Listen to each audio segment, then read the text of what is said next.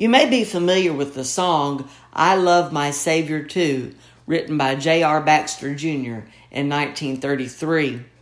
The closing line of the chorus reads, I seek his favor in everything I do. And its corresponding verse would be found in Romans chapter 12 and verse 1. I beseech you, therefore, brethren, by the mercies of God, that you present your bodies a living sacrifice, holy, acceptable to God, which is your reasonable service. It's easy to do those things that bring us our own pleasure, or we may even look to bringing others pleasure before God.